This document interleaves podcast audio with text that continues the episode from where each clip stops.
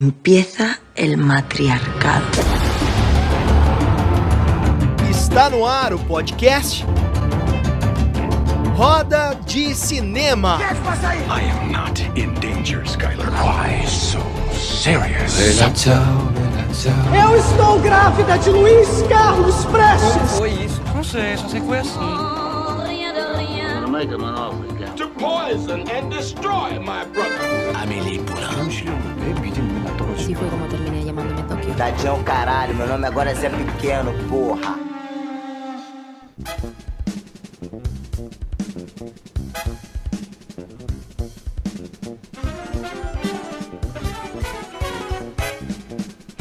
Muito bem, buenas notícias. Estamos começando mais um Roda de Cinema, diretamente pela Google Podcast, Spotify, Anchor, Overcast, Pocketcast, ah, muitos outros, que são várias, não é, não é verdade, Deb?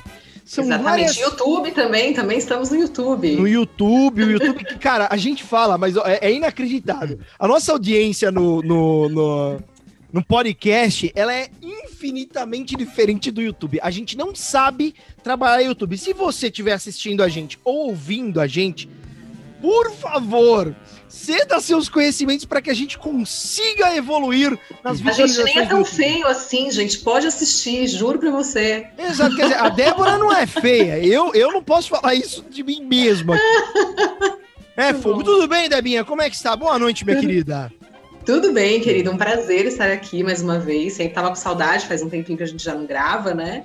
Pois Mas, é, enfim. gente. O pessoal que tá Correria. acompanhando. Mesmo em pandemia, correrias, faz parte, faz parte, né? É, o, E to- Ah, foi mal, foi mal, foi Pode mal. falar, pode falar. Não, não, não. Eu sou, eu sou perito em te interromper. Preciso parar com isso. Vai lá. vai lá. Imagina, imagina. Daí, tô bem feliz porque hoje a gente vai falar de um gênero que eu gosto muito também, apesar de não ser o Hora do Horror, vamos falar também desse gênero hoje aqui no Roda. E, enfim, tô, tô animada, tô empolgada com o nosso convidado de hoje. Exatamente. Você que tá ouvindo a gente, a pessoa provavelmente não sabe que a gente dá um. Dá umas duas semanas sem gravar, três semanas, porque Porque gente. eles têm, eles têm podcast toda semana, né? O bom de, de a gente grava com antecedência é isso. Exatamente, exatamente. Claro, acho que teve uma ou duas semanas que a gente não lançou, porque não conseguimos editar, infelizmente, pelas questões da correria. Mas em breve, gente, a gente tem novidades que estão para chegar aí no nosso podcast e a gente vai ser assíduo tanto na gravação quanto no lançamento. Mas você que tá ouvindo, a gente provavelmente você nem sentiu falta, porque a gente não furou tanto assim na postagem. Muito bem, né? Tá melhor o pé, cara? Sim, ah, pra quem não sabe, né, gente, quebrei o pé, tirei o gesso faz uns 10 dias, né? É. Questões de bastidores aqui, curiosidades do, do- da bancada do Roda de Cinema. e tô me reabilitando aqui, mas a pessoa já não é mais nova, né, Fá? Então tô uns 10 dias tentando voltar a andar. Aí dói as costas, aí dói outras coisas, mas enfim, faz parte, estamos aqui. Exato. E você que tá aí ouvindo a gente, lembrem de seguir arroba Roda de Cinema, é o nosso Instagram. Entra lá, comenta, manda inbox, é, comenta no YouTube, fiquem à vontade. A gente tem o nosso Catarse também, catarse.me. Toda a verba do Catarse a gente reverte para projeto aí de obras sociais à medida que a gente começar a ter renda no Catarse, obviamente. E você que quer conhecer, entra lá, cara, é catarse.me. Digita Roda de Cinema no campo de busca, você vai ver quantas recompensas. Inclusive, você pode participar da nossa bancada. Aproveitando que eu comentei aqui da bancada, hoje você vai ver que tá, estamos exclusivamente Big Débora e eu. Por quê? Porque, cara, a gente tá gravando hoje num horário diferente. Hoje são 10 e 15 da noite, porque este apresentador ele está causando no podcast. Era pra gente gravar um pouquinho mais cedo, era pra gente tá- entrar hoje às 9 horas, mas infelizmente coisas da nossa agenda não foi possível. Então hoje vocês. A gente te ama mesmo assim, Fá, tá tudo certo. Muito obrigado. Cara, eu tô numa carência com esse negócio de pandemia. Ah, te entendo. Ô, brother. Tá Saber puxado. que sou amado, que, que tem pessoas que me querem. Que, que seja apenas bem, não é nem me querer, é apenas bem. Ainda bem que a gente vai falar de filmes de terror e não de filmes de romance, né? Que- Exato, É, senão tá eu ia chorar aqui, brother. Eu tô carente, pessoal. Eu tô aqui. Ai, meu Deus. Bom, vamos lá. O nosso convidado de hoje. ah, 33 anos, formado em licenciatura em artes visuais pela Univap, atua como cineasta independente desde meados de 2009, já tendo atuado como roteirista, diretor diretor de fotografia e editor em mais de 40 filmes, entre curtas, médias e longas metragens. Atualmente, além de produzir, escrever, dirigir e editar grande parte de seus próprios filmes, e de filmes de outros realizadores também, ele atua como crítico de cinema e cultura pop em geral para o site Quarta Parede Pop. Eu estou falando dele. Vamos receber aqui com as palmas da nossa pós-produção este que é um batalhador nesta área, um grande cineativista como nós, Gesiel Bueno. Buenas noites, meu querido. Boa noite, já queria agradecer pelo convite, estou muito feliz de estar com vocês aqui. E é isso. E bora lá, né, velho? Finalmente, hein, Gesiel? Bora lá, finalmente, finalmente. Ó, quem não sabe, a gente tá tentando, Gesiel, quantas semanas que a gente já desmarcou com você, meu velho? Não, eu acho que a gente, semana, a gente marcou com uma distância. Acho que tinha. Quando, quando a Débora me procurou, ela já me marcou com umas duas ou três semanas Adriana, de antecedência. Adriana, né? Acho que foi Adriana, isso, Adriana, Adriana, verdade. Aí quando ela marcou, quando chegou a data, aí não, não deu certo. Uhum. Aí na outra também não deu certo. Então acho que é de, de, de adiamentos mesmo foi, é, é, foi, foram duas vezes, dois adiamentos. Mas então não foi tanto, pô. Eu tô aqui me é. martirizando. Tô aqui com dor na consciência. Não, mas hoje deu certo. Ó, para você que quer, quer, quer, conhecer já de cara aí, você que tá ouvindo o podcast, quer conhecer um pouco das produções do Gesiel, entra aí no YouTube, digita JB Produções Filmes. Vocês vão entender o que é o trabalho de alguém que, que, que é, é, é, é, luta pelo cinema. Isso aqui, cara, eu, eu tive a oportunidade de assistir quatro do, dos conteúdos que estão aqui no canal do, do Gesiel. Vou assistir mais, é porque é, é, em função das nossas correrias eu não consegui assistir tudo ainda, mas gostaria de ter assistido tudo. Mas você percebe, cara, quando quando, quando, quando existe essa paixão, né? Quando a pessoa fala, eu vou produzir, não importe o que aconteça. E eu quero começar nossa conversa por esse caminho, cara. Primeiro quero saber é, é, é, qual que é a tua relação com o cinema, por que que, é, quando, em que momento que você escolheu e por que que você decidiu se tornar um grande cineasta, cineativista neste país? Cara, é curioso você perguntar sobre isso. É, desde, desde quando eu era muito novinho, eu sempre fui uma criança muito introvertida. É, e eu passava muito tempo sozinho. E sozinho, a minha diversão eram os meus gibis e eram as histórias que eu mesmo criava. Eu acho que os meus amigos eram esses personagens que eu inventava. Então, desde bem novinho, bem criança, eu já criava as minhas próprias histórias em quadrinhos e tudo mais. Sempre desenhei desde muito cedo e sempre curti contar histórias. Aí eu fui crescendo, comecei a jogar RPG, é, Dungeon, Dungeons e Dragons. Você jogou Hero Quest? Não. Tá. Jogava aquele RPG de mão, de, de, de jogar dado. É, e aí eu joguei, jogar, eu, eu, geralmente eu era o narrador dessas histórias, então era eu quem criava essas histórias, era eu que criava o cenário, os personagens, as tramas. Então eu sempre tive essa predileção, esse gosto, essa paixão por criar histórias, né? Aí eu fui crescendo e tudo mais, naquela coisa de, meu, o que que eu vou fazer? Né? Eu já tinha trabalhado com, em algumas áreas e tal, só que nada me realizava. E aí eu ficava, meu, eu tenho que criar, eu tenho que escolher que alguma trabalhou? coisa. Que áreas você trabalhou? Cara, eu trabalhei na área administrativa, na área da saúde, enfim, na área ficava, contábil. Ficava com sono no computador, né? Provavelmente. É. E era mais uma depressão, assim, também, sabe? Aquela coisa do tipo, meu, que. Sabe quando você tá. Né? É, eu, eu fazia bem o trabalho, mas eu ficava, eu não via sentido no que eu tava fazendo ali. Eu ficava tipo, tá, aí amanhã eu vou vir aqui, vou fazer isso aqui de novo, para quê? O que, que eu tô levando para alguém? Nada.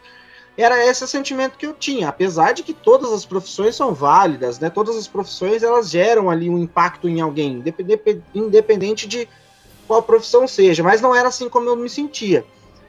E aí foi quando eu falei: quer saber, cara? Eu preciso de uma profissão que envolva tudo que eu gosto. Então, naquela época eu já tava, eu já era envolvido com música.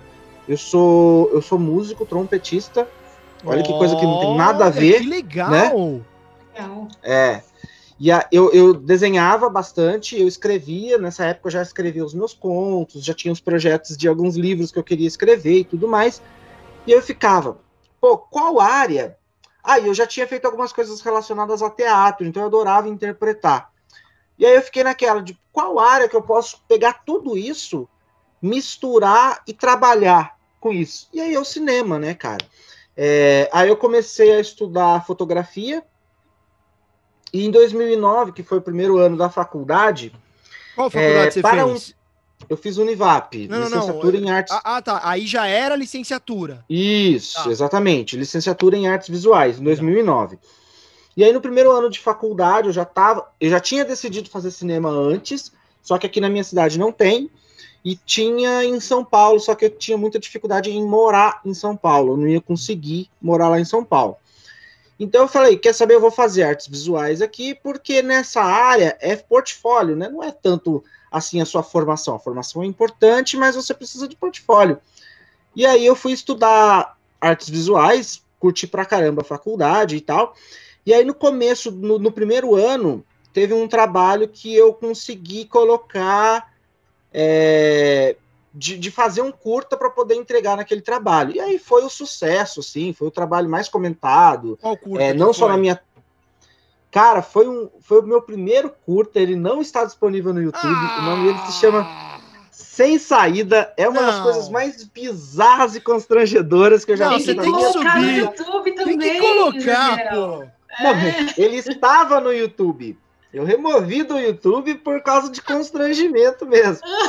Mas isso é normal. Todos os diretores que, que, que, eu conheço. Ruim? O que, que era ruim que você acha constrangedor? Tudo, cara. Tudo, tudo. A interpretação. Tinha uma cena que o cara, que o psicopata dava umas facadas em mim assim. Eu era um ator também. E aí no final ele lambia a faca e você via que era ketchup. Era um negócio toscaço demais, assim. É o início. Porém, porém já tinha aquela coisa do realizador ali, entendeu?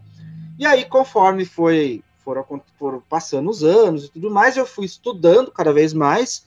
Eu lembro que o primeiro curta que eu fiz, é, eu não tinha câmera, eu não, eu não sabia editar, ou seja, eu não sabia nada, não tinha nada. Uhum. É, mas aí eu fui lá, consegui uma câmera emprestada, uma câmera Coolpix, daquela de foto de bolso, sabe?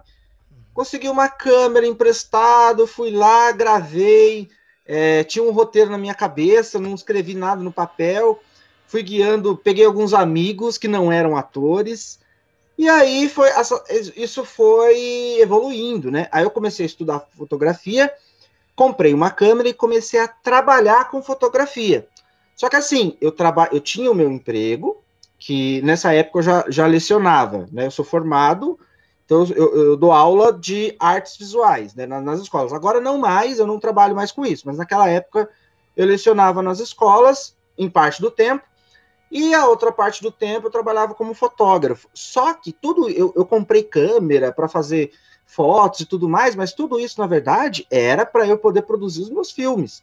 Então, todo o dinheiro que eu ganhava extra, fora do meu emprego convencional, era para investir nos meus filmes, era para comprar equipamentos, era para pagar a alimentação dos atores e tudo mais. E aí foi evoluindo, estudando e lendo e vendo videoaula e comendo, bebendo da fonte do, das referências. E aí eu fui evoluindo, evoluindo e continuo evoluindo até hoje, né? Que eu acho que eu vou estar tá com 90 anos e ainda vou estar aprendendo a fazer cinema. Mas depois que o bichinho ali do cinema me picou, eu nunca mais consegui me curar, fiquei infectado mesmo e não consigo me ver sem trabalhar com isso, sem trabalhar com, com cinema. É uma coisa assim que tá, tá no meu DNA e não, não tem como eu, eu largar a mão disso. Cara, é, o, nosso público, o Dé, fica à vontade para me interromper, você sabe que eu sou claro, chato. Claro, não. O falador chatão. Tranquilo. Vou deixar você falando na introdução, daqui a pouco eu já começo a perguntar. demorou, demorou. Ó, é, Gisiel, a, a, o nosso público, né, são profissionais da área, uh, mas a gente tem também estudantes, cinéfilos, a gente tem curiosos, e, e muito do que eu vejo na, no teu espírito, isso que eu, eu tenho uma admiração grande por isso, eu acho que isso é fundamental, fundamental. Eu gostaria que você falasse da importância disso no teu processo, né, como que você viu isso, mas o, é fundamental mão na massa, é fazer, fazer, fazer, fazer, hum. fazer, fazer. E que essa é a melhor faculdade de todas, é o fazer. É óbvio, as pessoas precisam de formação, é importante, porque é ali que você vai ter os seus grandes mentores e mestres, que são os caras que vão te direcionar e te ajudar nas referências, uhum. te ajudar para onde você tem que olhar, pra você não ficar olhando para qualquer lugar, né? É, é, importante que você tenha uma direção, mas nada como fazer, e eu vejo que, que você exala isso. Eu acho isso do caramba.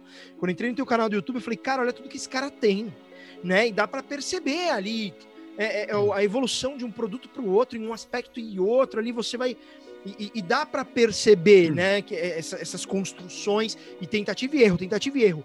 Como que é para você isso, cara? Essa questão do realizador, né? Como que isso te ajudou? Como de fato isso te transforma e transformou desde quando você começou até hoje?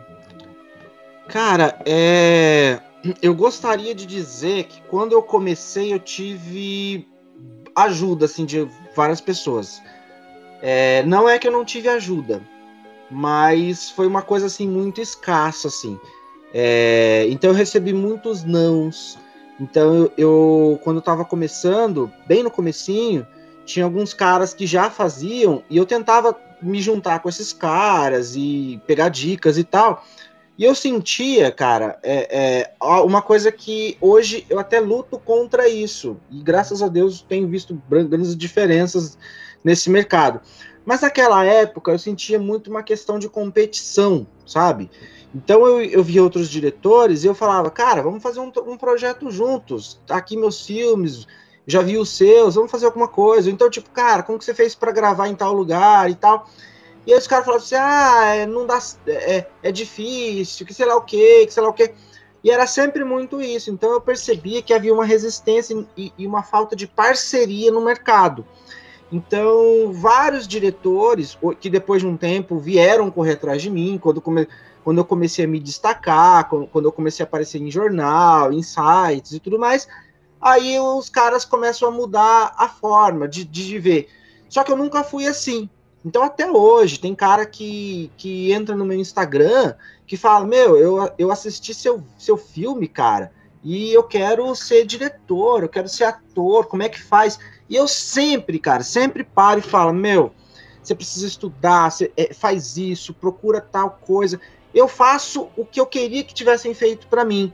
E aí eu tive que apanhar muito, é, eu galgando ali as coisinhas que eu precisava, precisava de um objeto de cena, precisava correr atrás, implorar para alguém poder me emprestar, é, gravava em locais sem autorização, locais até perigosos e tal, e sempre aprendendo tudo na marra, cara. É, eu, eu, quando eu comecei a estudar roteiro, foi uma coisa assim de, cara, pesquisar na internet na época que quando eu comecei a estudar não tinha muito material, ou pelo menos o material que tinha não era tão acessível quanto é hoje. Hoje em dia você acha muita coisa fácil, até os livros de roteiro você acha fácil, mas naquela época não achava. Então eu ficava procurando, achava um negocinho, um artigo que falava, putz, que legal, que legal, e aí lia, estudava e tal, e fui aprendendo e tal. Aí, hoje, não que eu seja um melhor roteirista e tal, mas eu já ganhei prêmio por melhor roteiro, Qual filme edição também. Qual filme que ganhou de melhor Foi roteiro? o filme Corrente de Menon, é um filme de outro diretor, só que o roteiro é meu. É, o argumento é do outro diretor, mas o roteiro fui eu que fiz. Como então, que ele chama? Desenvolvimento... Cortou. Corrente de Menon. Eu acho que tem no YouTube. Corrente e de aí Menon. ganhou um é, ele ganhou um prêmio, eu não me recordo qual em qual festival, mas eu sei que foi lá em São Paulo. E aí, né, é, é, correndo atrás e tudo mais, aprendendo como é que funcionava a estrutura de narrativa de roteiro. É, e eu sou um cara muito chato para as coisas. Eu tô sempre em busca de criar o filme perfeito. Só que toda vez que eu finalizo um filme, eu vejo mil defeitos no meu filme e falo, ok, deixa esse filme aqui, uhum. e agora eu vou fazer mais um para tentar ser o perfeito. Eu sei que eu nunca vou conseguir, mas eu tô sempre tentando evoluir, melhorar uhum. o, o, o, todos os aspectos assim dos meus filmes, né? Então, eu, eu por essa iniciativa de sempre querer melhorar, foi quando eu comecei a pegar para estudar assim direto, diariamente edição e a edição, todas as áreas da edição, né? Porque a, geralmente é, sou eu quem edita os meus próprios filmes. Não tem nenhum filme que eu tenha produzido que tenha sido outra pessoa que editou. Sou sempre eu quem edito, mas é, eu faço todas as fases da edição, a montagem, a colorização, a edição e mixagem de som, é, a finalização, tudo isso sou eu que faço. É, e sempre foi assim. Então eu fui sempre apanhando, é, não tinha acesso. Na época, na, na, época que eu comecei, não tinha. Hoje em dia você vai, né, você clica na internet, você vê vários cursos de edição.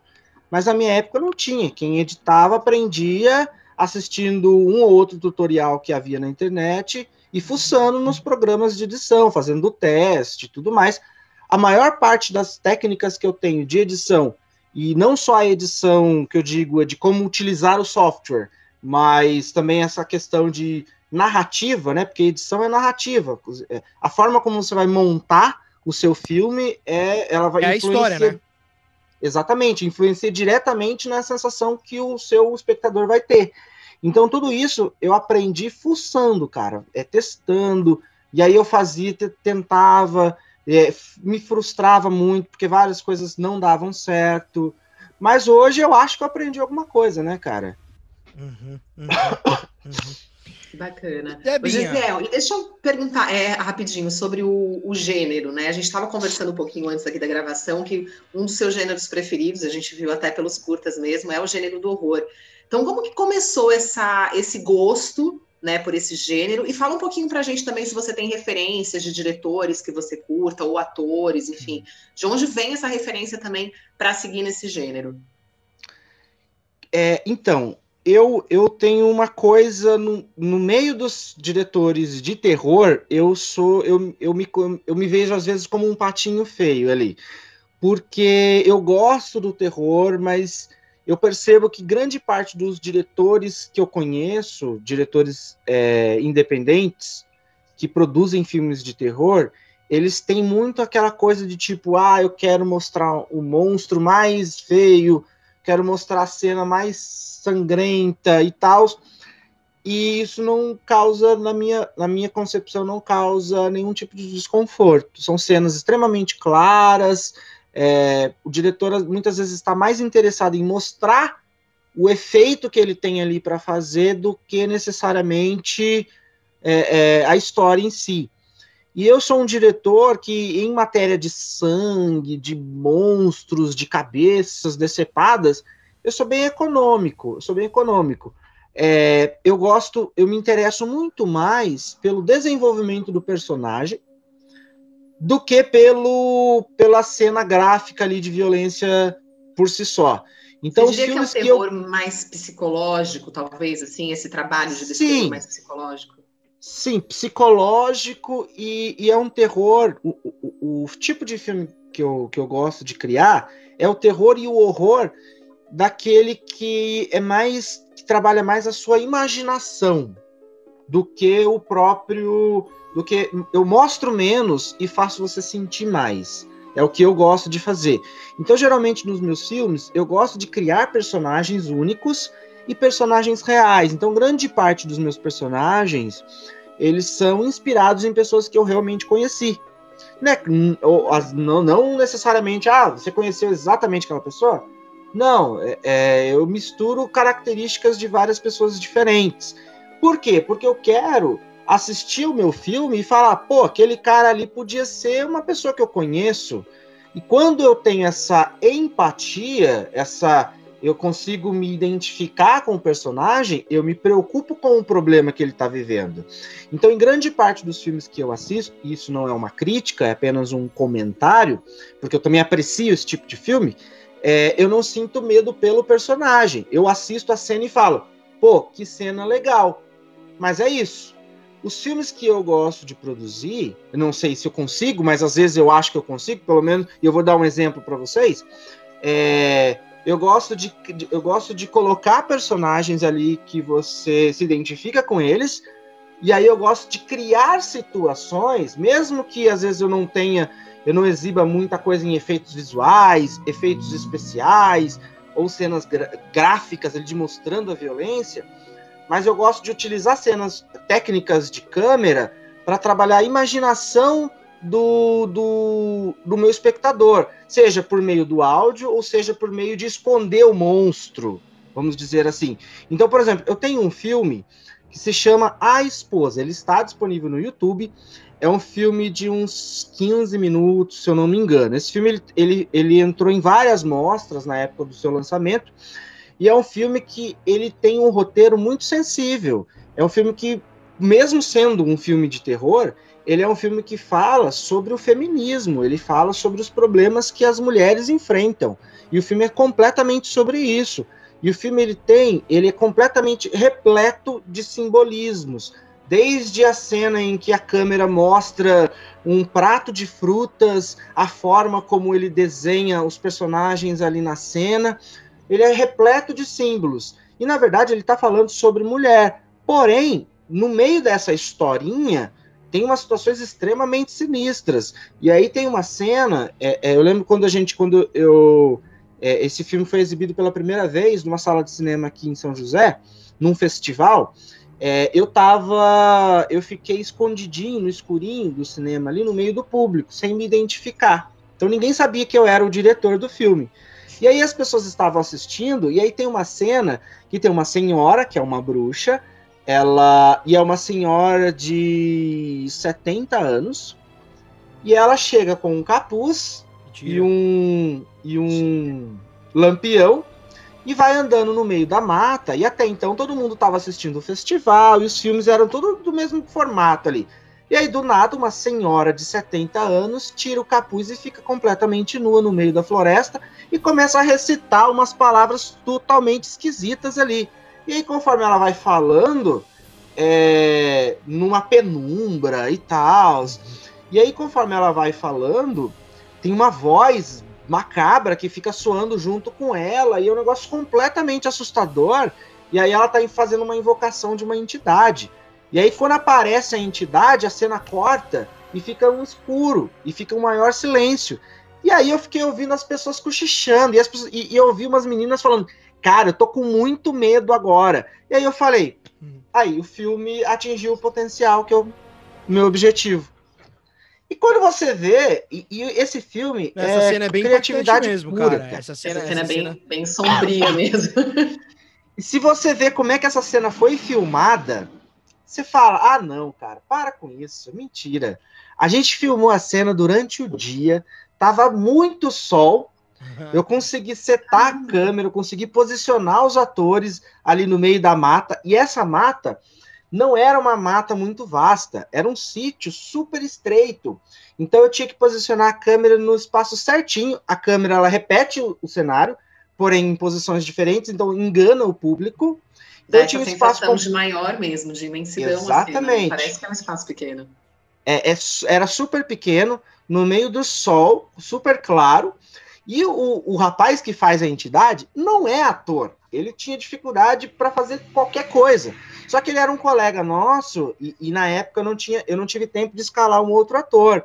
Então eu falei, cara, é você mesmo, você não vai ter nenhuma fala, você só vai precisar andar no meio da mata e eu vou pintar o seu rosto. E ele, beleza. Eu pintei o rosto do menino de preto e fiz toda a cena e o resto é só edição.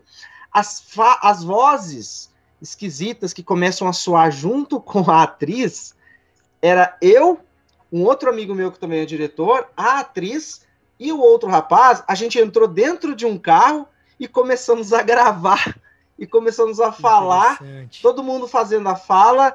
Eu, eu, eu dirigi eles, né? Preparei eles como é que eu queria as falas. A gente fez as falas ali no carro e depois é só edição. Só edição.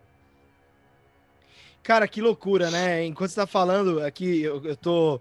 Eu, tô, eu pus de novo o filme, né? Aqui você vai falando. Essa cena, né, para quem for assistir depois o filme, ele tá no YouTube. Você digita a esposa Uh, JB Produções Filmes é o canal e, e o curta-metragem A Esposa tem 17 minutos e 47. Essa cena ela é toda esverdeada, né? Ela é uma cena, inclusive, me impressionou, porque é, é, dá uns negócios, né? Você vai vendo, você dá, um, dá uns dig assim. É uma coisa meio louca, chegou uma. Enfim, enfim, então. E se você, e se você for parar pra pensar, não tem nada. Não, tem, não mostra nada. É só a sua imaginação. É esse é o medo que eu gosto de provocar. Total. no espectador. Total. E, e, e cara, uh, vamos, falando do, do, desse curta, né? O A Esposa. Uh, ah, para dar noção para quem tá ouvindo a gente, né? Como, como que você fez, e, e já expandindo para os outros, como que você faz para financiar você como, como que funciona a tua relação com o custo do filme? Porque eu percebi, os últimos três que você postou, são filmes que você, é, pelo que eu percebi, eu posso estar errado, mas você meteu uma câmera, a luz, a câmera estática, você atuou, você é, provavelmente chamou algumas pessoas para fazer é, é, voz de telefone e outras coisas mais. Mas esse não. O esposa você tem ator, atriz, maquiagem, você uhum. tem uma uhum. série de custos ali que aparentemente tem, né? É, uhum. que, que, que não é algo que, putz, eu vou pôr na minha casa e vou filmar, que, é, que é, eu quero chegar nisso. Que eu acho, uhum, eu acho sensacional essa atitude. Mas vai lá. Cara, é, eu não tenho nenhum tipo de financiamento, nenhum tipo de apoio nos meus filmes. Pretendo mudar isso, então ano que vem eu tô eu tô tentando vários editais assim para ver se eu consigo alguma grana para poder produzir os meus filmes. Mas esses filmes que você assistiu, todos eles foram completamente custeados por mim mesmo. Então, tem um ou outro ali que ele recebe alguma coisa. É, na verdade, todo mundo é, é, voluntário. Todas as pessoas que trabalham no, no filme, eles são voluntários. Só que assim, é meio que uma permuta, sabe? Porque, como eu te disse, eu sou fotógrafo, né? E também sou filmmaker. Então eu tenho essa relação muito de parceria com os meus atores. Tanto que geralmente eles ficam. Nós somos muito amigos e eles adoram participar dos meus filmes, ficam até me cobrando para eu colocar eles mais vezes e tal. E aí a gente faz dois tipos de permuta. Primeiro que eles são atores e eles fazem teatro, né? Só que eles querem fazer audiovisual também. Só que se eles não fizerem trabalhos, eles não têm trabalhos para mostrar. Então eles meio que entram no filme, no meu filme, para poder ter portfólio para exibir esse portfólio uhum. e, enfim, pegar outros não, trabalhos, isso é comum, né? né? Isso é muito comum. Isso, exatamente. Eu, né, eu sempre eu gosto de oferecer uma contrapartida para os meus autores, né? Além de eu, de eu ceder o filme, de eu redigir a cartinha para mandar para eles para comprovar, é, inclusive a quantidade de horas e tudo mais, para os atores isso é muito importante. Geralmente eu falo, ó, oh, cara, a gente combina, a gente faz umas fotos. É, os atores eles precisam periodicamente montar um, um, álbum, um perfil de ator. É, é, todo ator precisa fazer isso. Pelo menos o, o, ideal é fazer a cada seis meses, mas a maioria dos atores, né, por causa de grana, acaba fazendo uma vez por ano. Então os atores eles trabalham nos meus filmes e eles meio que na, na contrapartida eles recebem as fotos e tudo mais. A gente faz essas trocas. Te ajuda, né? Então é, é uma coisa bem legal, assim. E aí eu faço trocas com outros tipos de profissionais também e tudo mais. E às vezes alguma coisa ou outra, por exemplo, quando tem maquiagem, tem um custo, né? No caso, o, o, o, equipamento do maquiador. Então eu pago o custo e tudo mais. Mas geralmente sou eu quem sou eu quem custeia os meus próprios filmes. Quanto o esposa quanto você gastou no esposa? Nossa, em cara, média, eu acho que menos, é. é, eu acho que foi uns 300 reais, assim, eu não gastei tanto no, no a esposa. Genial! Gente, sensacional! Apesar de. Apesar a, gente de tava, parecer... a gente tava esperando, tipo, sei lá, esperando uns 3 mil, eu 5 também, mil. Eu falei, um pouco. Não, eu, eu. Cara, quando Caraca. eu tiver. Escutem o que eu tô te falando. Quando eu tiver milhões para gravar para gravar os meus filmes, cara, não espere menos do que um tipo um fragmentado, um filme bem bem, bem explode cabeça, assim. Uhum. Porque eu gosto de fazer muito com o mínimo. Então, como eu falei para vocês, é, eu, eu, eu, faço umas enganadas com a câmera ali, e aí eu consigo enganar o, o, espectador, mostrando que é uma grande produção e não é nada. Se você, Se você pega para olhar o set de gravações, você vai ver que é uma coisa super simples. A grande maioria dos filmes que eu faço. É, eu gosto de, eu não gosto de transparecer que é um filme barato, mas eu gosto de fazer o, o filme, o filme é, barato, mas com cara de filme caro, hum. né? Então, a esposa, é, apesar de não parecer, é um filme que ele foi gravado em três dias. É o dia que a gente gravou todas as cenas na casa, ali que tem a mulher, tem a criança e tudo mais, a gente gravou aquilo lá tudo em um dia. A cena do da mata, que foi no sítio, e a cena do parque, que a gente gravou num, num terceiro dia que fomos lá ao parque e gravamos. E foi isso, e foi isso. O resto é tudo técnica de câmera e, mon e a montagem, a edição. É tudo isso aí que dá essa ilusão aí, porque cinema é tudo mentira, né, galera? E eu sou um bom mentiroso. Então, temos que então ser, a né? gente temos que ser, que ator que, que ator que não sabe mentir não, não, não dá. Você tem que acreditar. Exatamente. Agora, você conhece o Rodrigo Aragão? Já ouviu falar dele, não? Rodrigo Aragão? Cara, é... ah. Rodrigo Aragão, ele é atualmente, para mim e para a maior parte dos realizadores de cinema de guerrilha, ele é a nossa principal referência, né? Uhum. Que ele é o cara que faz o que a gente faz que deu certo. Então ele faz o que a gente faz com grana, entendeu? Então se você pegar eu, pegar os outros diretores que trabalham comigo, pegar outros diretores que fazem isso, esse tipo de trabalho, cara, nós somos Rodrigues Aragões. É, a diferença é que ele já conseguiu atingir um patamar. E ele é um cara, gente finíssima. A gente entrevistou é, Já conversei com.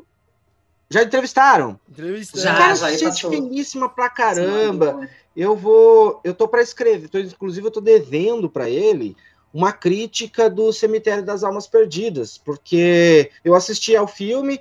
E aí eu falei, ó, oh, Rodrigo, eu vou escrever lá no quarta parede e tudo mais. Ele falou, cara, escreve e me manda. Daí acho que ele vai postar e tudo mais, só que eu ainda não tive tempo, porque é correria, né? Mas eu vou escrever a crítica do filme dele e vou mandar para ele. Ó, eu, eu, cara, eu, gente eu, finíssima. Eu cara. vou retirar esse trecho aqui e vou mandar para ele, viu? Falou, ó, ele pode tá, mandar, tá, pode mandar. escrever. Pode mandar. Fala para ele, ó, eu me responsabilizo pela minha demora, mas eu prometo que eu vou escrever. Não, mas por que, que eu falei do Rodrigo? E aí já passo para Deb? Porque teve um filme dele, salvo, eu não vou lembrar a data exata, mas se não me engano é um filme que ficou 18 anos, bom, não lembro se é isso, mas ficou muito tempo na gaveta. É um filme dele que ficou, que é o Cemitério das Almas Perdidas. Uhum. Uh, que ficou muito tempo na gaveta e ele falou: esse filme não tem jeito, esse eu vou precisar de muito dinheiro para fazer. Quer dizer, muito dinheiro não, muito dinheiro para a realidade brasileira né? Que foi 2 uhum. milhões e 100 mil, um negócio assim. É, foi por volta disso daí. Um negócio assim. É, com 2 dois milhões, um, um, longa com 2 milhões é, é, baixo orçamento. Quem é da área sabe, uhum. isso é uhum. baixo orçamento. Mas ele esperou e ele, ele, ele, entregou um filme com uma qualidade ali que. É, porra, né? Você, cara, você Sim. percebe ali como o cara fez milagre com aquele dinheiro. Então, quando você fala. Com certeza. Essa questão certeza. de, putz, quando eu tiver os meus milhões, né? Então é, uhum. é, é, quem sabe em breve, né, cara? Porque é o caminho, né? Nossa, trilhar o caminho. É, é, esse é o objetivo. É, e não fica só no edital, não. Isso não tô falando só para você, tô falando para quem tá ouvindo uhum. a gente. Você tem os editais, só que o edital é uma grande loteria, né? Porque você tem quatro, você concorre com 10 mil projetos. Você tem a possibilidade do fundo setorial, lei do audiovisual, você tem outros mecanismos. Para curta-metragem, uhum. a lei Rouanet pode favorecer. É, é melhor a, a, lei do audiovisual, porque as contrapartidas são melhores, mas a lei uhum. Rouanet para curta-metragem ela é interessante. Uh, por mais que para longa não.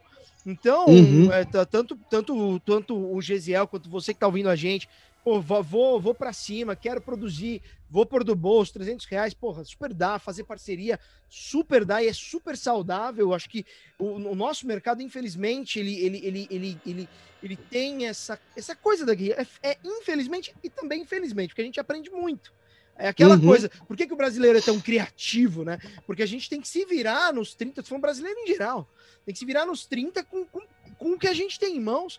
E a gente começa a fazer coisas que quando você me fala 300 reais, fala, como? Então você vê que é possível. É... E é isso, né, fácil. A gente não pôr a mão na massa, como o próprio Gesiel faz, de realmente ir lá uhum. e pegar e fazer com 300 reais e sair um filme super bacana, de qualidade. Uhum. A gente não faz, né? A gente fica esperando só. Então, eu acho que é super, é, é muito válido realmente correr atrás de leis de incentivo, de outras coisas. Elas estão aí para isso, mas tem que fazer também, sem isso, né? Tem que Exatamente. Massa, produzir.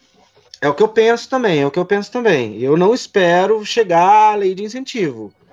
Se a lei de incentivo vier, show. Aí eu, eu vou produzir mais. Mas enquanto a lei de incentivo não vem, eu continuo fazendo minhas produções. É legal que você citou sobre o filme que eu fiz sozinho, né? Então, eu estava com vários projetos que eu queria produzir em 2020, vários, vários projetos. Inclusive, tem um longa-metragem que eu estou planejando, e, e, aí eu vou começar a captar recursos e tudo mais, e aí eu queria pro, começar a produção dele em 2020. É, e aí veio a pandemia, né? E a pandemia me frustrou bastante e tudo mais. E aí eu vi que vários dos meus colegas também pararam de produzir. E aí eu fiquei, cara, peraí, bicho. Como assim? Eu sou, eu sou diretor, cara. Eu sempre falo pra galera, meu, se você é diretor, não dê desculpas, cara. Não, não invente desculpas. Você quer inventar alguma coisa? Invente filmes. E aí eu falei, pô. Genial. Muito bom. Não, não, invente desculpas, invente filmes, adorei. Invente filmes. A frase é Exatamente. Clássica. Muito bom. E, e, aí eu ficava, meu, não consigo reunir minha equipe, minhas equipes, aí, né? não consigo reunir atores, não consigo reunir gente para me ajudar, nem nada disso. Cara, mas eu tenho, eu tenho minha câmera, meu equipamento de iluminação tá todo aqui em casa, é, sou eu mesmo quem edita os meus filmes, então o que, que me impede de fato de produzir? E aí eu peguei um dia, já estava com uma ideia na cabeça, peguei um dia câmera de madrugada, liguei a câmera de madrugada e comecei a andar aqui na minha casa, e fazendo umas cenas com uma lanterna e tudo mais. e aí eu fiz uma montagem e saiu o um filme chamado O Hospedeiro. Não, e olha que coisa não, legal. Hospedeiro ou invasor? Invasor, invasor. Desculpa. Invasor. Tá cagaço esse filme. É, e aí eu mandei para algumas pessoas. Pra caramba. E eu, fal... e eu falava, cara, vai assistir esse filme, apaga a luz e assiste com fone de ouvido. Porque com fone de é, ouvido é mais imersivo. no YouTube para ouvir com fone é. de ouvido, é verdade. Exatamente, porque você ouve o, o, o, o capeta te fazendo barulho aqui do seu ladinho. E vai então... pro ouvido para outro, vai te deixando louco. Tá Exatamente. eu tive que abrir a janela, tive que abaixar. Teve uma hora eu parei de olhar pra, ter, pra, pra tela. Eu não quero ver. Mas vai lá. tá louco. E aí eu fiz esse filme e ele gerou uma repercussão muito boa, cara. Eu, daí eu mandei ele para algumas pessoas que eu, que eu sou que eu admiro pra caramba, youtubers e críticos e tudo mais, e vários deles me responderam e elogiaram bastante o filme. Eu falei, pronto, cara, vou fazer mais um. E aí peguei a câmera e aí eu comecei a expandir meus horizontes. Aí eu gravei durante o dia, gravei na rua, tudo sozinho, no auge da pandemia. Gravei sozinho, fui na rua, é, coloquei uma, comprei uma máscara, um óculos e uma máscara de gás, uma espada katana, uma pistola e fui fazendo a gravação ali. E eu, e, e eu, o único ator, né? E aí eu tenho que. Eu luto com monstro, e tem monstro, Isso e tem efeitos filme, visuais. Isso é um outro filme, já, tá já foi para outro. Se chama O Caçador. o Caçador. Foi o segundo filme que eu fiz na pandemia. Completamente sozinho. E aí eu falei, aí mandei para várias pessoas. Teve um youtuber que ele curtiu bastante o vídeo. Ele acabou citando o meu vídeo num vídeo dele. E aí várias pessoas que assistiram ao vídeo dele vieram no meu canal do YouTube assistindo ao meu filme para falar, ó, a gente veio lá pelo, pelo Refúgio Cult, blá blá blá, blá blá blá blá. Refúgio Cult? Refúgio Pô, Cult. Eu acho que eu sei, cara. Esse canal ele é bacana. Não sei se eu tô confundindo. É, o Lucas Maia. Cara, gente finíssima, cara. Eu, eu, eu só tenho elogios para falar sobre esse cara. Eu já gostava muito do canal dele. E ele é um cara que eu mando os filmes e ele assiste, cara. E ele muito manda legal feedback. esse canal, velho. E ele manda crítica e ele elogia. Quando é para criticar, ele critica. E é um negócio muito bacana, assim, é um cara assim que eu tenho em alta estima. E aí ele fala, ele coloca cenas do meu filme no vídeo dele. Ele fala, ele faz uma crítica ao filme e tudo mais. E aí ele veio, ele ficou impressionado, que ele falou assim, cara, como que você conseguiu fazer esse filme completamente sozinho? Porque de fato não tem, eu não tive ajuda nenhuma. Aí, ah, mas, mas peraí, tem uma cena lá que que tem um movimento de câmera. Como que você fez a câmera movimentar se você que estava atuando? Então, aí que tá. É, eu coloco a câmera assim, e aí eu vou, meu personagem vai andando, ele é, ele é puxado pelo monstro, o monstro obviamente não aparece, e depois a câmera se movimenta para a parede. Hum. Só que na verdade o que acontece? Eu fiz a cena, fui lá com a minha pistolinha, nananã, me joguei para trás, fingindo que o monstro tinha me puxado. Aí eu entro na cena, vou para trás da câmera, movimento a câmera e na edição eu só eu cortei a minha, a minha parte, eu tirei eu. E aí, aí no, no, no, corte invisível engana que na verdade eu tô o tempo todo lá dentro, lá e, e parece e a câmera uma continuação, não dá para sacar esse corte. É. Agora da cena. É, e tem várias coisas. Por exemplo, eu fui filmar sozinho durante o dia. E aí tem uma janela, tem uma cena que eu tô caído no chão e tem uma janela. E naquela janela tá vindo o sol. Só que o sol corta, porque passa carro. E aí o carro faz sombra e corta a iluminação, a, a, a, o facho de sol que tá vindo. E aí, como que isso iria funcionar no filme se o filme é pós-apocalíptico não tem mais carros? Aí eu tinha que fazer máscara para manter ali o sol sempre brilhando e, e, tinha que tomar cuidado porque eu subo a mão bem na hora. Se, se eu errasse na máscara, ia cortar minha mão no vídeo. Enfim, é, são, foram filmes que me deram muito trabalho. Tive, tive vários problemas para solucionar. E quando eu tenho esses problemas e eu consigo resolvê-los, eu começo a. Aí eu vejo que eu falo assim, cara, eu estou fazendo cinema igual, igual os meus mestres.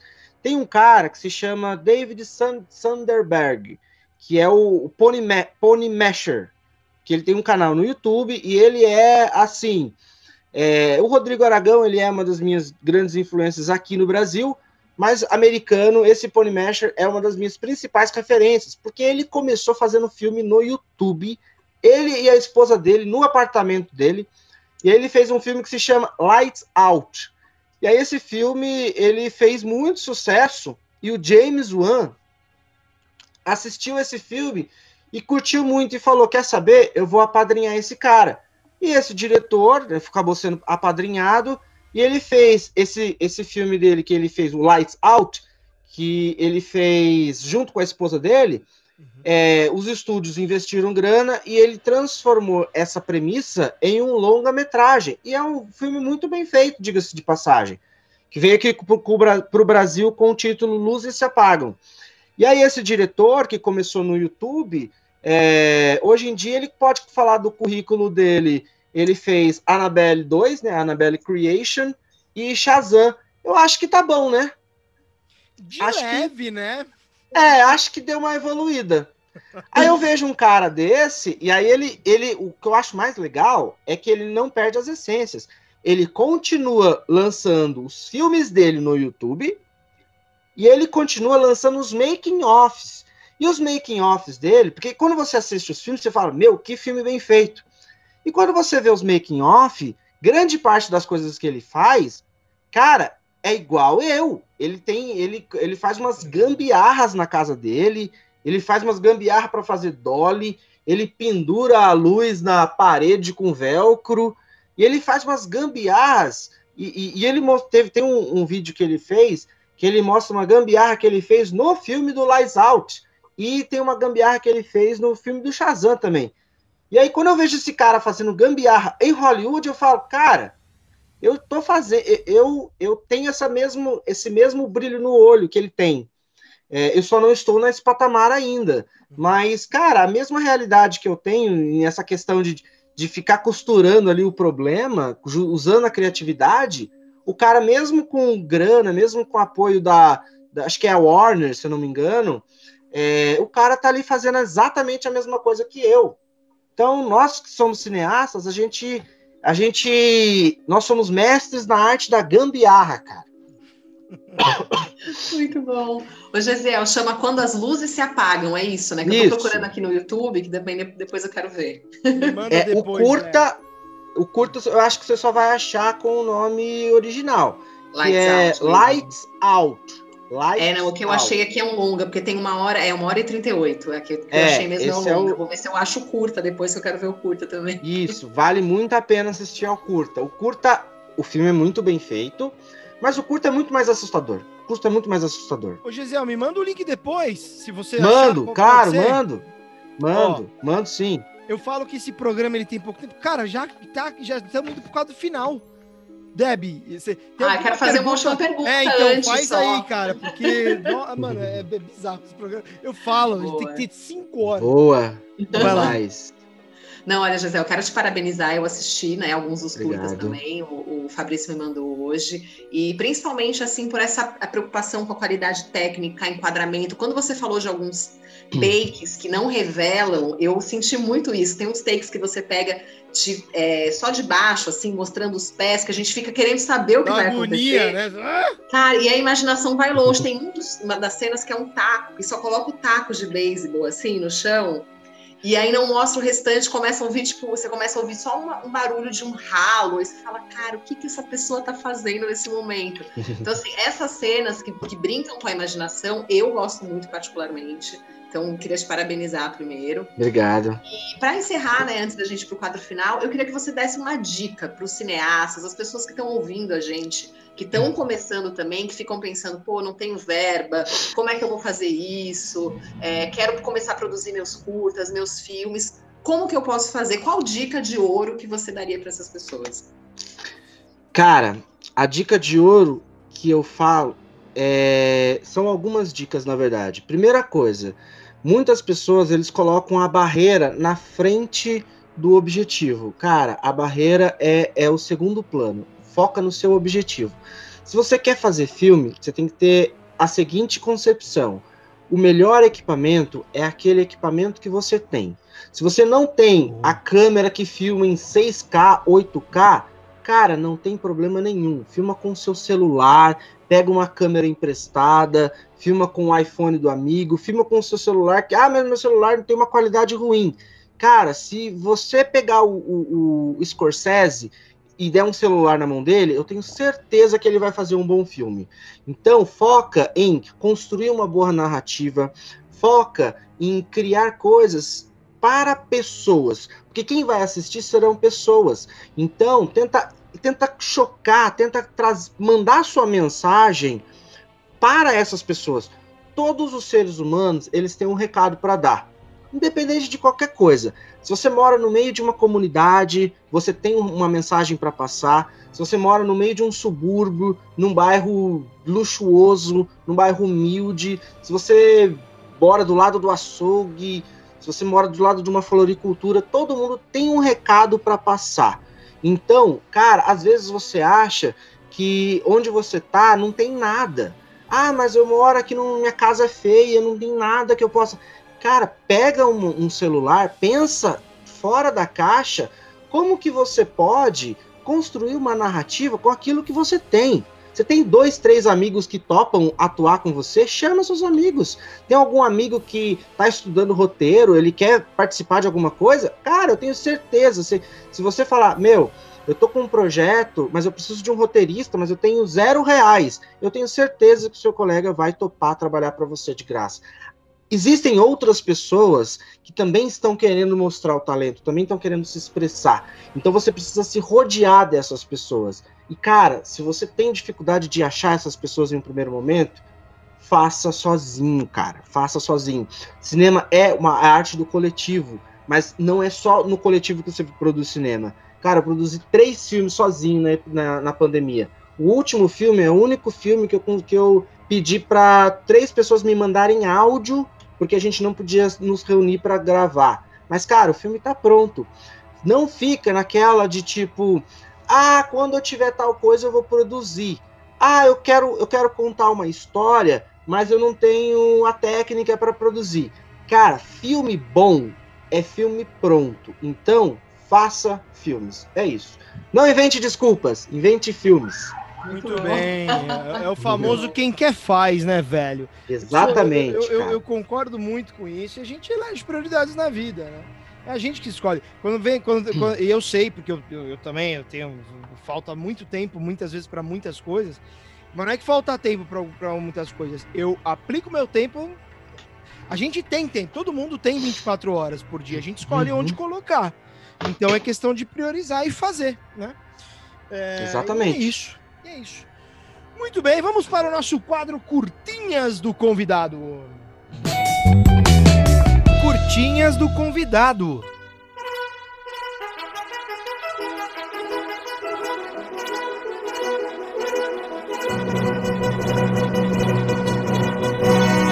Muito bem, muito bem. Gisiel, você sabe como que é o nosso quadro Curtinhas do Convidado?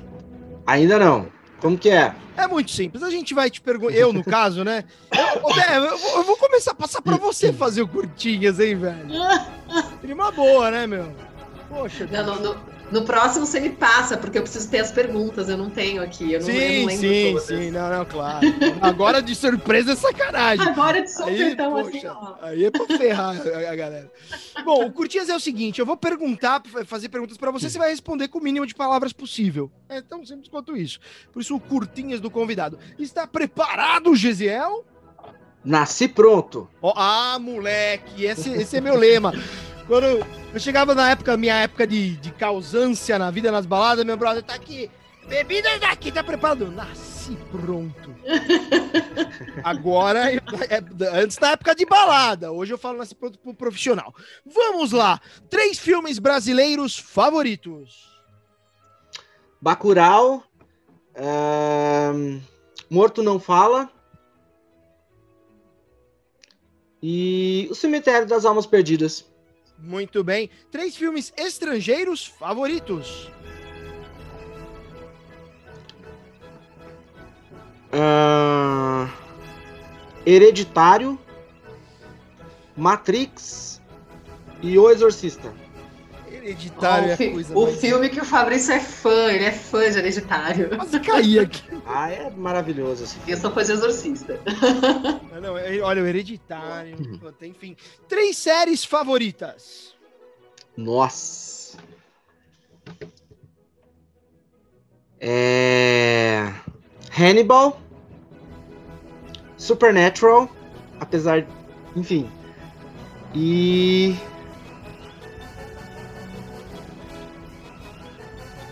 Penny Dreadful. Penny Dreadful, é isso?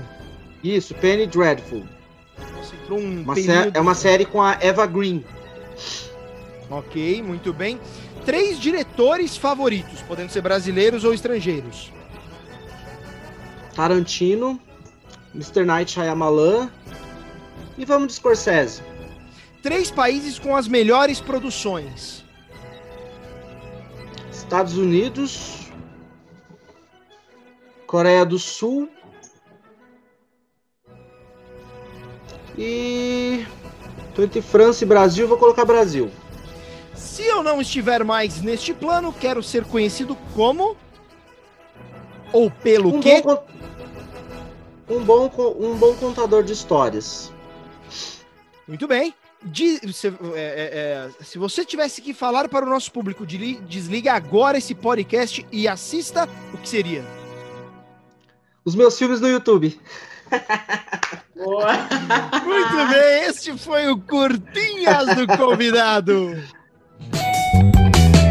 Curtinhas do convidado. Muito bem, muito bem. Antes da gente encerrar, Gesiel, é, a, a, gente tem um. um, um não, não, chega a ser um quadro. Na verdade, é uma encheção de saco ao nosso convidado, tá? Porque esse, a gente também é cara de pau, porque se você não for cara de pau na sua vida, você não vai conseguir as coisas, meu querido. Não sei que você tem um pai ou uma mãe que te coloque em tudo. Se você não tem, Exatamente. você tem que ser, não é? Você tem que ser cara de pau. Cara de pau. É. Você gostou do, do, do, do programa, Gisiel? Cara, eu adorei. Eu, por mim, eu ficava aqui várias horas conversando com vocês. Porque a gente tá falando sobre um assunto que a gente gosta, né, cara? Falar sobre um assunto que a gente gosta, com pessoas que também gostam. Nossa, Exato. cara. Exatamente, exatamente. E por que, que eu pergunto isso? Porque se você não gostou, seria uma penalidade que você iria fazer com alguém. Mas já que você gostou, então pode ser um pequeno brinde. No, uh, tem um, um, mini quadro que precisa ter um outro nome. Isso aqui não é um quadro que chama Põe na Roda, ou no Roda, né, Deb? Acho que... É no Roda, no caso. No Roda é melhor. Põe no Roda, que significa o quê? Já que você gostou, você. Não precisa ser agora. Gente, eu tô engolindo pelo que o meu gato tá aqui do lado. é sério. E eu fico passando a mão nele. Bom, é, é, voltando aqui. é, como você gostou, a gente pede que o convidado indique uma pessoa para participar num outro programa. Então, é, é, é, naturalmente, né? Você, não sabe, você vai, pode pensar em quem seria uma pessoa que você pode indicar uhum. pra gente, a gente liga pra pessoa, ou eu, ou a Adriana, a gente entra em contato para fazer o convite com a pessoa, já com a tua triangulação. Então, podemos contar com uma indicação? Podem contar com uma indicação. Muito bem. Se você puder convidar, nos ajudar a chegar no rapaz do do Refúgio Cult, cara, eu sou fã, eu acompanho esse canal dele. Inclusive, ele fez um, um, um, um episódio sobre o, o, Halloween, falando. Sim! Do... Exatamente.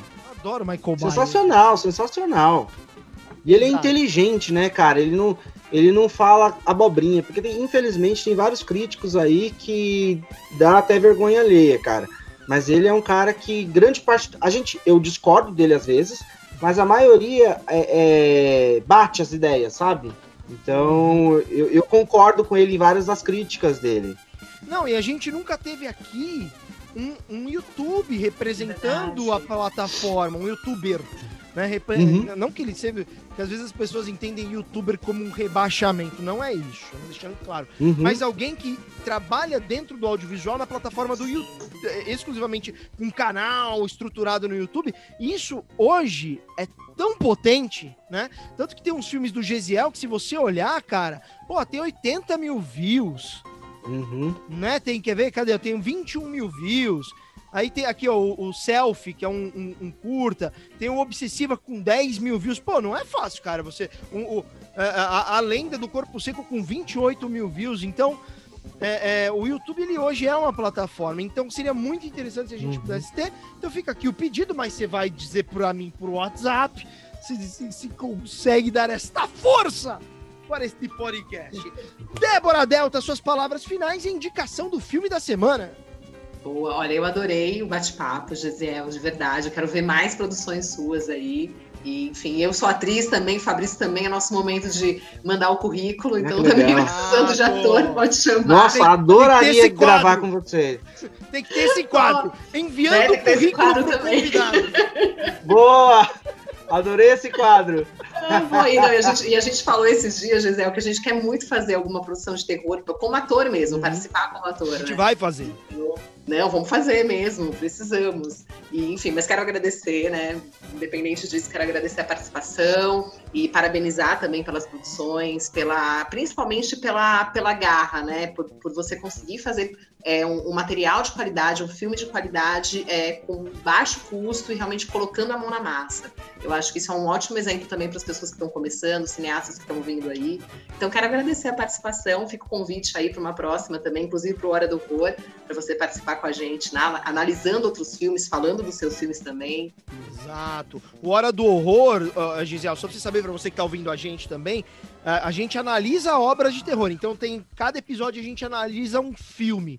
Então a gente vai te convidar para participar esporadicamente, ali à medida que você puder, naturalmente também. Mas acontece sextas-feiras. A gente tá meio sem horário, né?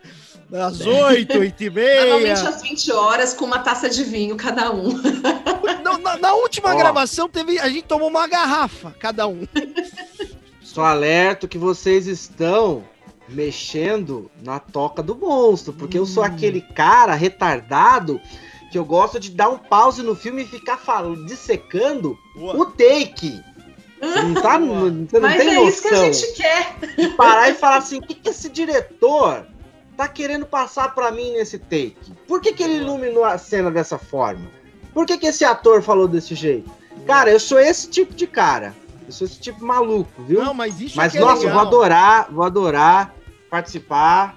E ah, vou ficar esperando o convite de vocês. Ah, eu, já tá convidado, só vamos organizar qual vai ser a próxima vez que a gente vai gravar, porque a gente também tá sem gravar a Hora do Horror não sei, já três semanas, Deb? Umas duas uhum. semanas, pelo menos. Umas duas, né? Acho que foi isso. É, teve o do Fábio, mas teve. Ela teve... gravou com o Fábio, eu acho, é uma vez. É verdade, é verdade. O Fábio, que inclusive, em breve nós vamos fazer um projeto juntos. Mas em breve, não vou dar spoiler por enquanto, porque a gente não pode. Boa, boa. Fábio Brandão. Não pode dar spoiler. Ó, Fábio Brandão esteve aqui com a gente em, no, no, no, Roda de Cinema em dois episódios. Na verdade, não foi dois, mas um que a gente teve que quebrar em dois, porque demorou duas horas e quarenta a gravação.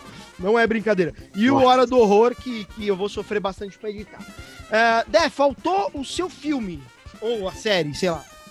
Sim, olha, eu não vou no gênero de horror, porque o que eu assisti me impactou muito. Na verdade, é uma série antiga que tá no, no Amazon, que é de uma é, escritora feminista que eu sou apaixonada, é, que, de Margaret Atwood, que o, e o, a série chama O Conto da Aya, Handmaid's Tale. Ah, paixão da minha é, vida. Nossa, sim, é, é, é assim, Amo é de paixão. porque é desesperador, mas é muito bom também. O final é maravilhoso, uma reviravolta na terceira temporada, que eu acho que ainda não é o final, né? Vai vir não. outras temporadas Onde que tá, né?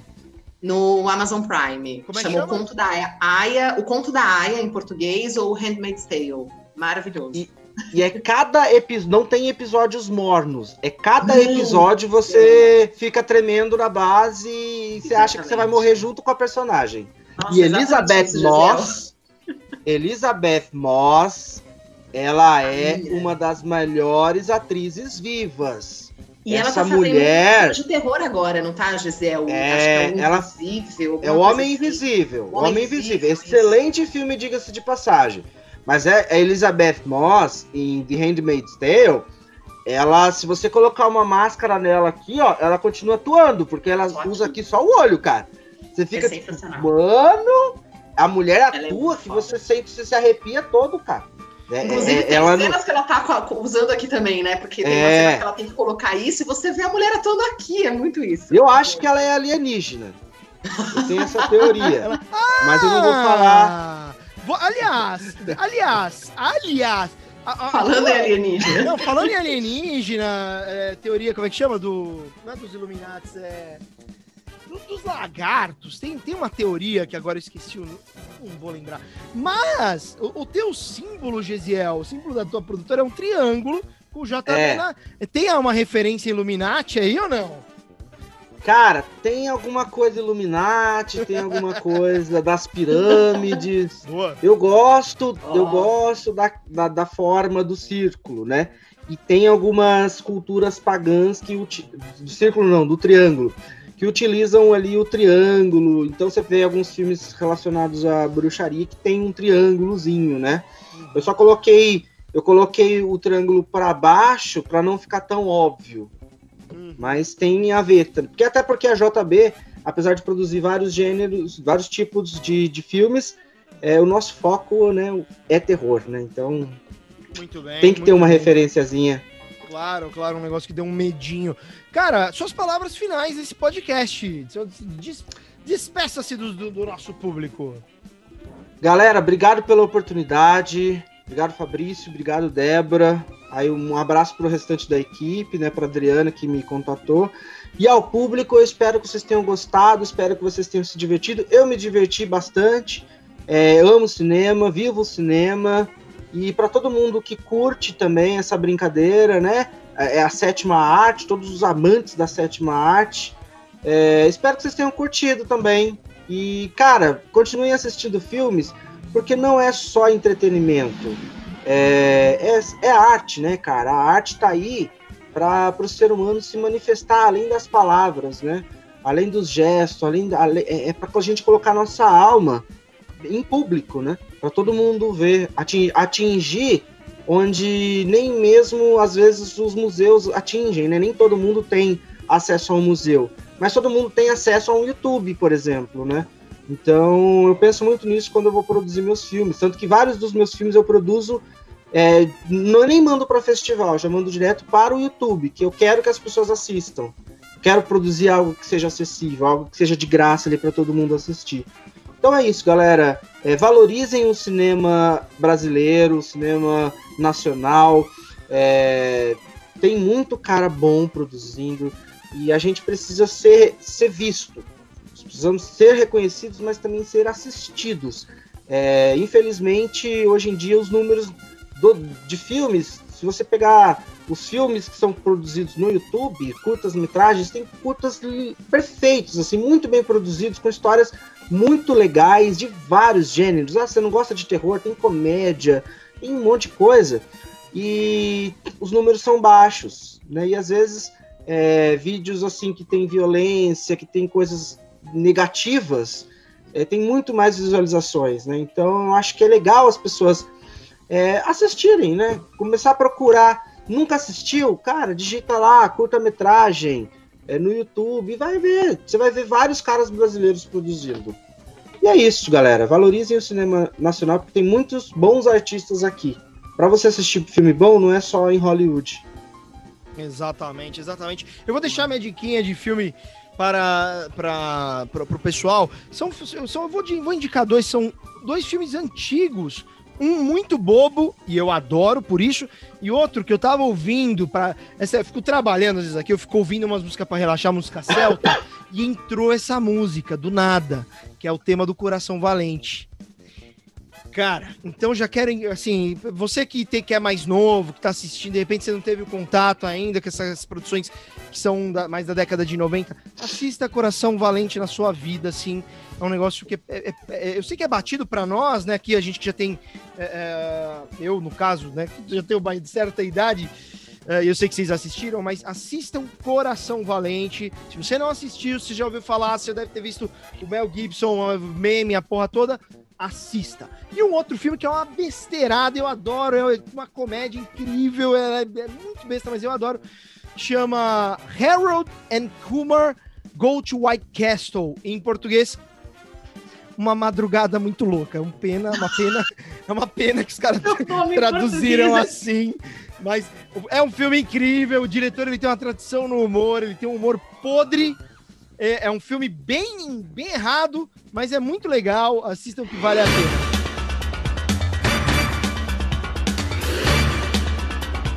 Ok, muito bem. Então ficamos por aqui.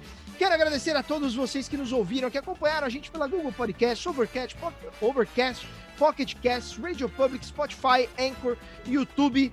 Acessem o nosso Instagram, arroba Roda de Cinema. Acessem também o nosso Catarse, catarse.me. Digite lá Roda de Cinema, você vai ver quanta coisa você vai poder ter de, eh, de retorno. Em breve a gente vai estar com esse programa ao vivo, então vocês vão ver que a coisa vai mudar. É ou não é, Deb? Sim, vem coisa boa por aí. Tem, exatamente, tem muita coisa vindo. Hoje tive duas reuniões interessantes, você nem tá sabendo, Dé, depois vou te contar. Oh. É, tem coisas acontecendo nesse podcast, então fiquem com a gente, acompanhem isso, porque, cara, se você gosta de cinema, nada melhor do que você trocar uma ideia de fato, assim, e jogando muito a real, né, sobre a área que a gente gosta tanto, ok?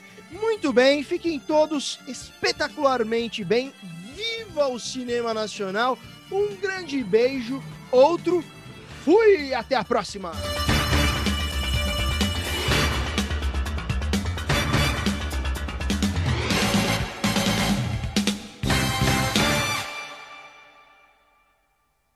This is Sparta!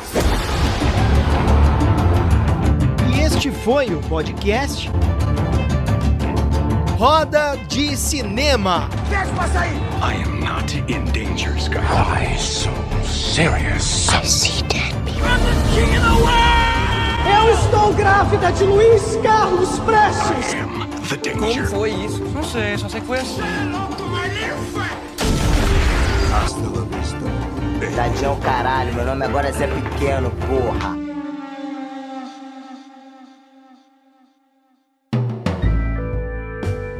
Realização e produção: Cisne Negro Filmes.